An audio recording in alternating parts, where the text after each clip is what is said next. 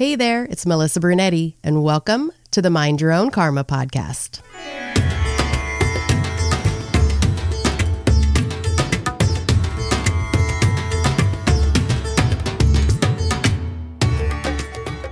Hey there, Karma Crew. I hope you are enjoying the holidays. It's almost Christmas and it is almost to the end of 2022 already. It's gone by so fast, it's been crazy.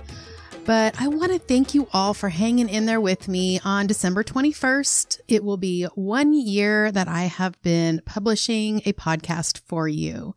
And as you know, if you've been following me about halfway through the year, I decided to pivot and do adoption now. So I am enjoying it so much. And I just want to thank you because my audience has been growing and Spotify is kind of linked to Anchor who who publishes my podcast for me and they sent me a little video of all my accomplishments over this last year.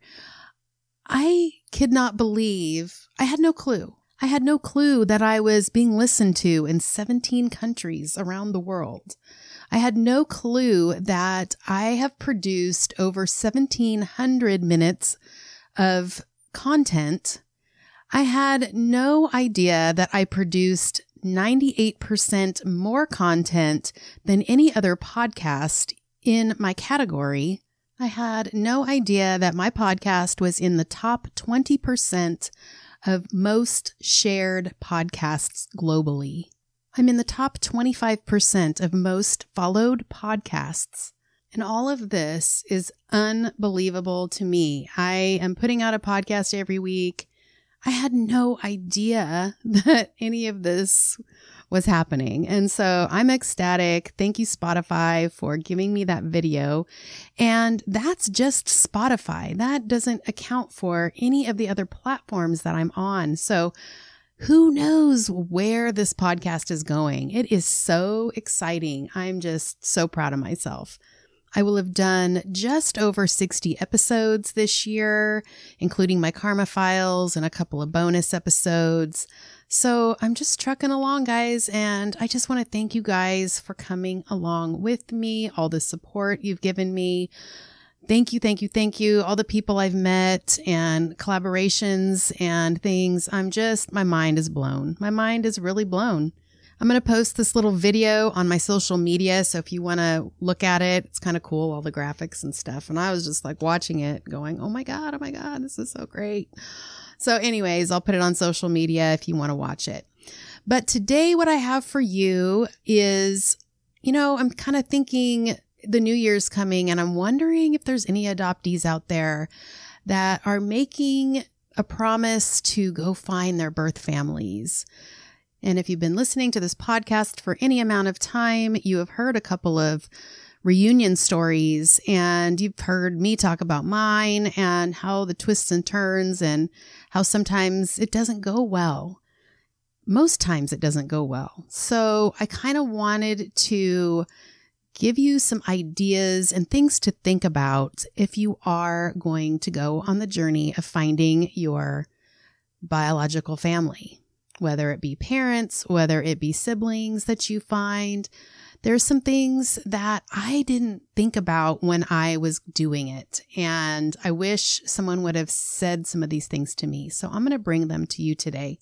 So there's usually something that kind of triggers a person to want to look. Now, there are those people that have thought about it their entire lives that as soon as they turned 18 that they were going to search. But usually there's something that triggers you to want to search for me, I was going to be starting a family and I had found out that possibly my birth mother had some, you know, genetic, familial, neurological things that could be hereditary. And so I wanted to know, I wanted to know what happened. Did they figure it out? What did they finally diagnose her with? Is it something that I could pass down? or something that I could get eventually. I just wanted to know all those things along with wanting to see somebody that looked like me. And I wanted to hear my birth story. And, you know, I had a thousand questions as most adoptees do. So the first thing to do would be ask yourself, why do I want to search? Because for me, like I said, if nothing else, if my birth family did not want to meet me, the least that I wanted was some medical information for myself and future generations that would be coming from me. So, if anything, that would be what I would ask for in my initial contact. You know, I would say, you have every right to not meet me if that is what you want to do, but please, if you could just give me some medical information, um, at that at the very least. So get your why um, written down so that when you go searching and you find someone that you can kind of put that forward and see if you can get your why answered. The other thing to start doing is read books. There's so many biographies out there about adoptees, their journeys, what happened in their reunions, how they handled it, how they healed. Listen to podcasts. There's so many adoption podcasts out there that tell stories. This one, there's others out there. So you can kind of get an idea of maybe what to expect. The next thing I think that you should do is join some like minded groups. So, like I'm always saying, Fireside Adoptees is a great place to go. There's other adoptee sites on Facebook and Instagram. Join those and start reading some of the posts that people are posting and start posting yourselves. You know, we have a Zoom call. Come to the Zoom calls. You will learn so much and you will hear other people telling their stories. So, again, you will have a support system on top of kind of learning what to possibly expect when you start searching. It's a great resource and it will kind of prepare you for, like I said, things that might happen. There are also reunion sites. There's some on Facebook where you can have a search angel help you for free find your relatives and they have a pretty great success rate. They've helped a lot of people. So there's a resource for you as well. When I searched, I didn't have the internet back then. There was no Facebook. This was the early 90s, and I had to hire somebody to find my birth mother. And then from there was able to find my birth father and this and that. So got all the connections connected, so to speak. But nowadays you've got the internet. There's so much out there. So get on Google and start researching. Just get as much information as you can. Another great idea would be to buy a journal and not only to write down your feelings and everything that's going on, a safe place for you to kind of emote about whatever, but it's also a great place to keep notes about what you're finding as well as what you're feeling and thinking. And it's kind of crazy for me because I had all these questions that I, you know, really wanted answers. And so I did get those answers. But man, when I think back, I don't remember the answers.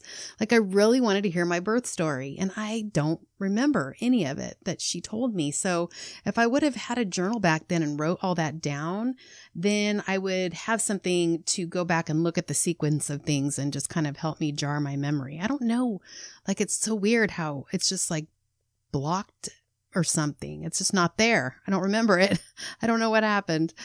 But now I really wish that I would have written it down. I guess at the time I thought, oh, I'm really going to remember this because it's so important to me. And then I don't know what happened.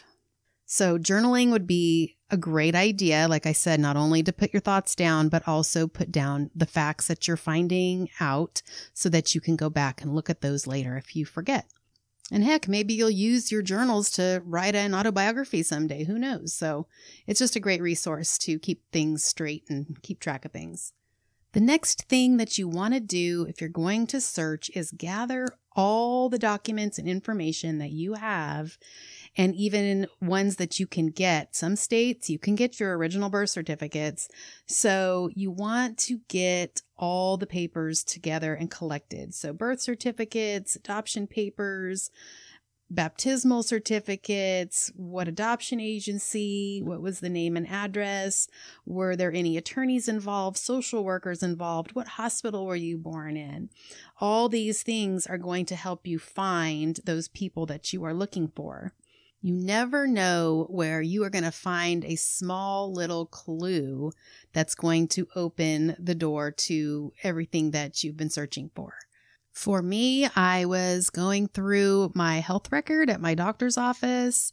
I was sitting in the waiting room, just thumbing through to see if there were any clues in there. And there was my birth mother's name in writing from her doctor and I was just in shock. I was like, oh my gosh, that's my birth mother's name. It was just kind of crazy. It was just staring right back at me after, you know, 23 years. So you just never know where you're going to find that little nugget that's going to just catapult you and into finding these people that you're looking for. So once you've kind of got these preliminary things out of the way, you want to make sure that before you search, you are in a good place. So, after you've heard a couple of these adoption reunion stories, you're going to see why. Because there's so many things that can happen during this process that it can get literally crazy and make you crazy. So if you're going through, say you're moving or you're going through a divorce or you're getting ready to have a baby or, you know, some big, huge life change that's going to be stressful, you might want to wait a little bit. Wait for the right time. When you are searching, you are going to go through so many emotions and feelings. Searching is not for the weak of heart. So if you are not in a good place, get yourself in a good place before you start searching because it can be mentally and emotionally draining along with 5,000 other things. So make sure you're in a good spot. Make sure you have a support system, you have people that you can talk to, like I was saying earlier, because it really is a crazy journey and anything can happen at any time. So you just have to be prepared.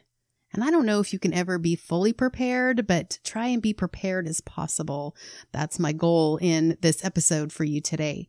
And a good thing to do would be to figure out how you de stress. What are your coping skills when you are in a stressful situation? Because, I mean, even in regular non adoption relationships, there's always crazy things going on. So, what do you do to de stress and decompress and have those things in your brain before you start doing a reunion process, whether it's exercise or meditation or yoga, or you just go for a walk by yourself somewhere, or you watch TV, read a book, whatever it is for you, make sure you have those things in your back pocket ready to pull out when the stress comes.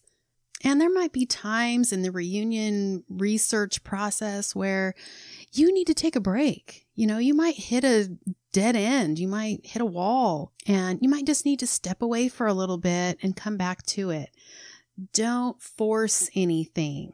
Listen to your body and do what you need to do for self care during this time because it's not going to go well if you are all hyped up, amped up, stressed, anxiety ridden. It's not good for you and it's not going to be good for the reunion process if you go into it stressed out. And at this point, again, I'm going to uh, mention how important it is to have that support system of other adoptees. Now, you might you know, use your significant other or best friend as a sounding board, but you are going to find out that they might be there to listen, but they're not going to fully understand what you are going through. And you might even feel judged by them a little bit. Like, why are you freaking out over this one thing like it's not that big of a deal. But a lot of people don't realize these little details are huge for adoptees. And so you need to have fellow adoptees as sounding boards for you during this time when you are experiencing things that only adoptees have experienced. And only adoptees are going to be able to be an empathetic ear that will understand exactly what you are going through. I can't tell you how many times it's been super frustrating to me trying to get an adoptee thought through to someone who's not adopted. They just don't get it. So let's just skip that process of frustration and just get somebody that's an adoptee that knows what you're going through, can understand and be empathetic towards you during the reunion process. The next thing I want to talk about is probably the biggest obstacle I think that most people run up against when they are searching and in reunion, and that is expectations.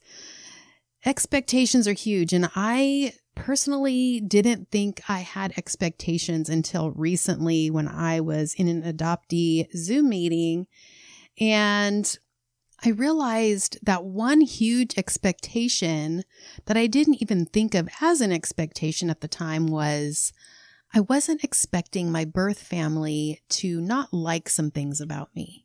Why would they not like me? Like, I'm a good person. I'm a great person. So this is to go great, right? I mean, what's there not to like about me? So I went to it, into it, you know, thinking like that. And I wasn't what my birth mother expected.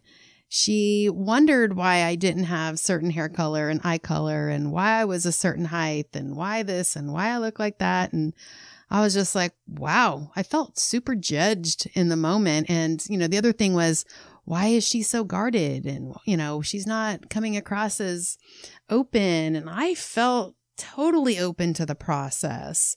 I mean, of course, there was a lot to process. So maybe it was that. So I don't know. I, I just was kind of shocked at the reactions I was getting sometimes because it wasn't what I was expecting. So there's that word expectations. Don't try to have any. Even after you've met these people and things seem to be going great. Mine went great for years until it went off the tracks. So you just don't know what exactly is going on in people's lives and their brains, what trauma they've been through through the adoption process, especially the birth mother. So you just kind of have to realize that you're both traumatized and you are going to react sometimes from that place. And especially the birth mother, she's had maybe expectations since the last time she saw your face, if she ever saw your face. And those expectations could be huge and it could be something that nobody would ever be able to live up to. She might want to be your mother. Well, maybe you have an adoptive mother that you love and you don't need another mother. So now what?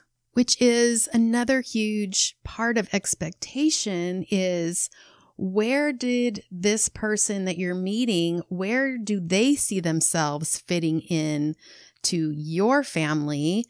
And where are you going to fit into their family?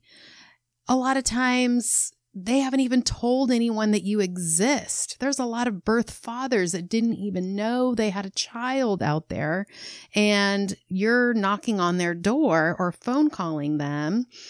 Hi, I did some DNA and um, I think I'm your child. And, you know, that can be very shocking.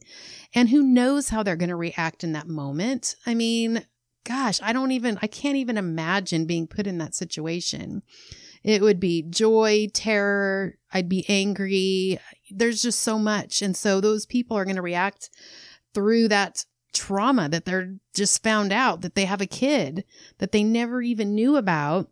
And that might get reflected to you. So you have to try and not take things personally because they're reacting out of a totally different place and it has probably nothing to do with you. There are birth mothers that have never told anybody that they were pregnant or very few people. So maybe their current family and her kids don't even know you exist. So when you knock on that door and she opens it, you might get not a very good reception because whoa, I'm face to face with what happened 40 years ago.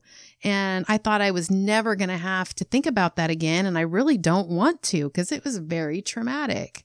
So there could be so many different scenarios. You have no idea. I know most adoptees have, you know, they dream up like what, oh, my, you know, mom could be a princess and my dad could be a rock star or something. I mean, you don't know. They could be anybody, but you don't know what they've gone through and where they're at and who they've told and who knows who doesn't know. There's so much.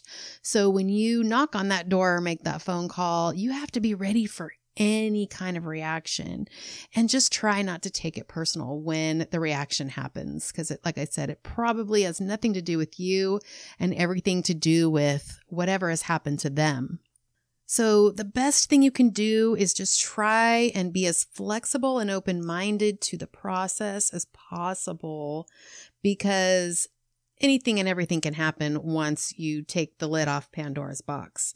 And even after it's been off for a while, things can just automatically, all of a sudden, go sideways and you're just like what just happened i've i've heard that from many adoptees like one day she just called me and said, I don't want to do this anymore. And that's kind of what happened to me. My birth mother sent me a letter and she said, you know, if you want to know medical type of questions and things like that, then you can contact me. But if it's anything to do with relationship, I'm not interested. So I had a second rejection after, I don't know, maybe five, six, seven years after reunion when I was just kind of blindsided at that point. I knew things weren't great, but I didn't think they were like that. And I don't know what happened. And I really think it's, I, I can't take that on. It, it wasn't me. It was something going on with her. So, you know what? That's where she was at. I have to have some compassion for it because I can't imagine the trauma that she went through.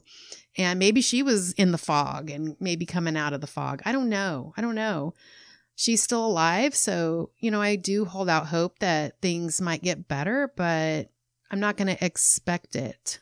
the expectations um, when they crash is not fun. So, whatever happens, happens. And I'm going to just try and be open minded and flexible in my own situation.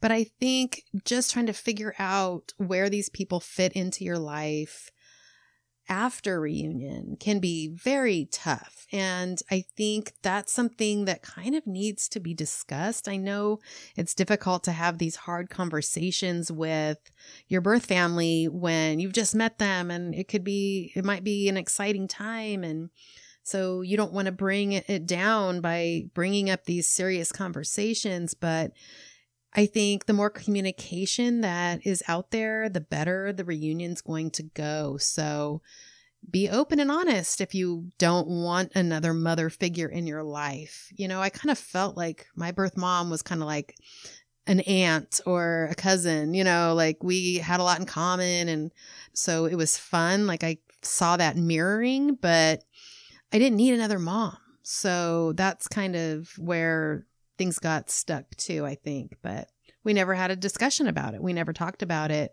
So maybe it would have been something we could have worked out, but she closed the door pretty much. There, I had to respect, I had to respect it. Just like I would have expected her to respect my decision if I had decided to cut things off as well. The second rejection is not fun, but it's okay. I'm okay. I, I'm, it is what it is, and I'm okay with it. I'm still open to the process of whatever happens. And if nothing happens, I'm open to that as well. And all these things are really important to think about before you search because you have no idea how fast the process can go. And before you know it, someone saying, I have your mother's phone number and I'm ready to call her. So you have to think of these things before the search you have to be ready for an emotional roller coaster and just hang on. And that is why you shouldn't go into it when you aren't in a great place. It's just not going to work out well. You are going to be putting a ton of emotional energy into this process. So just be patient. Go at your own pace and just know that there's going to be twists and turns, and it's okay to take a break from the search. The other thing you need to think about is setting boundaries. And I know that that's going to kind of be difficult because you might not know what those boundaries are until you meet the person. But if you listen to other adoptee reunion stories, you might have a little bit of an idea on what boundaries you might have to make. I know the temptation to jump right in with both feet is a thing and something that a lot of adoptees and people that are in reunions want to do. But it's probably best if you slow down that process a little bit so that you can examine expectations and communication and boundaries and just have a, you know, I'll talk to you once a week at first, or don't jump right into going to meet them and see them maybe do a FaceTime first and just go slow.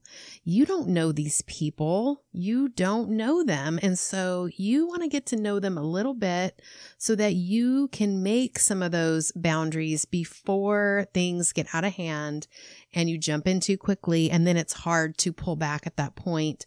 And then when you are pulling back, you're going to hurt, have some hurt feelings. So it's best if you just go slow in the beginning. I know how hard that can be.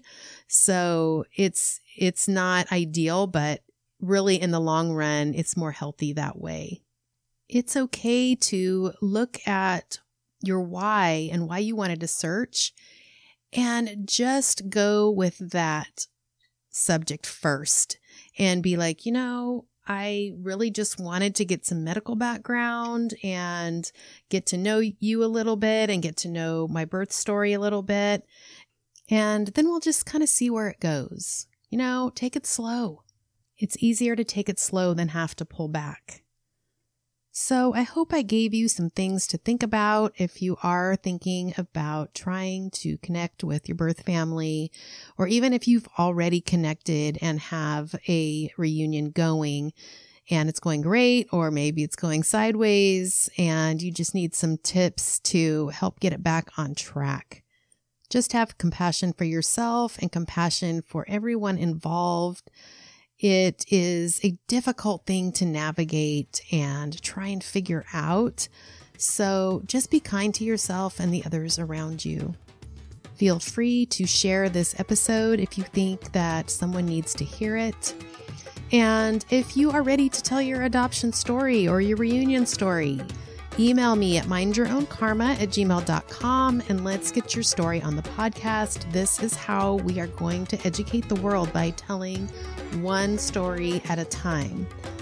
We are already making a difference just by telling our stories on all these podcasts and blogs and YouTube channels.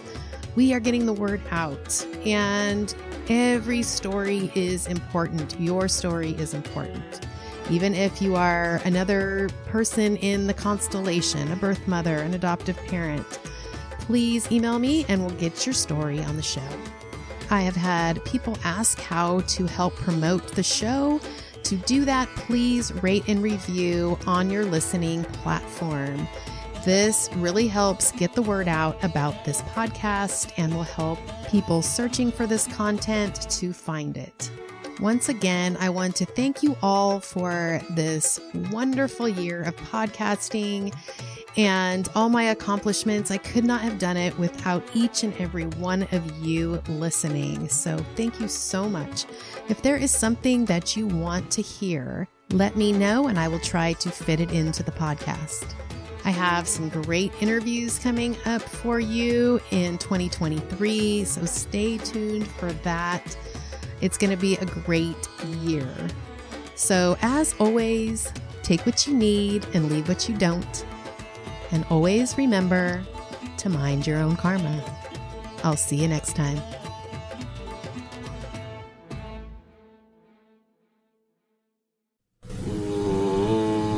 Oh my gosh, Tomlin. Are you serious?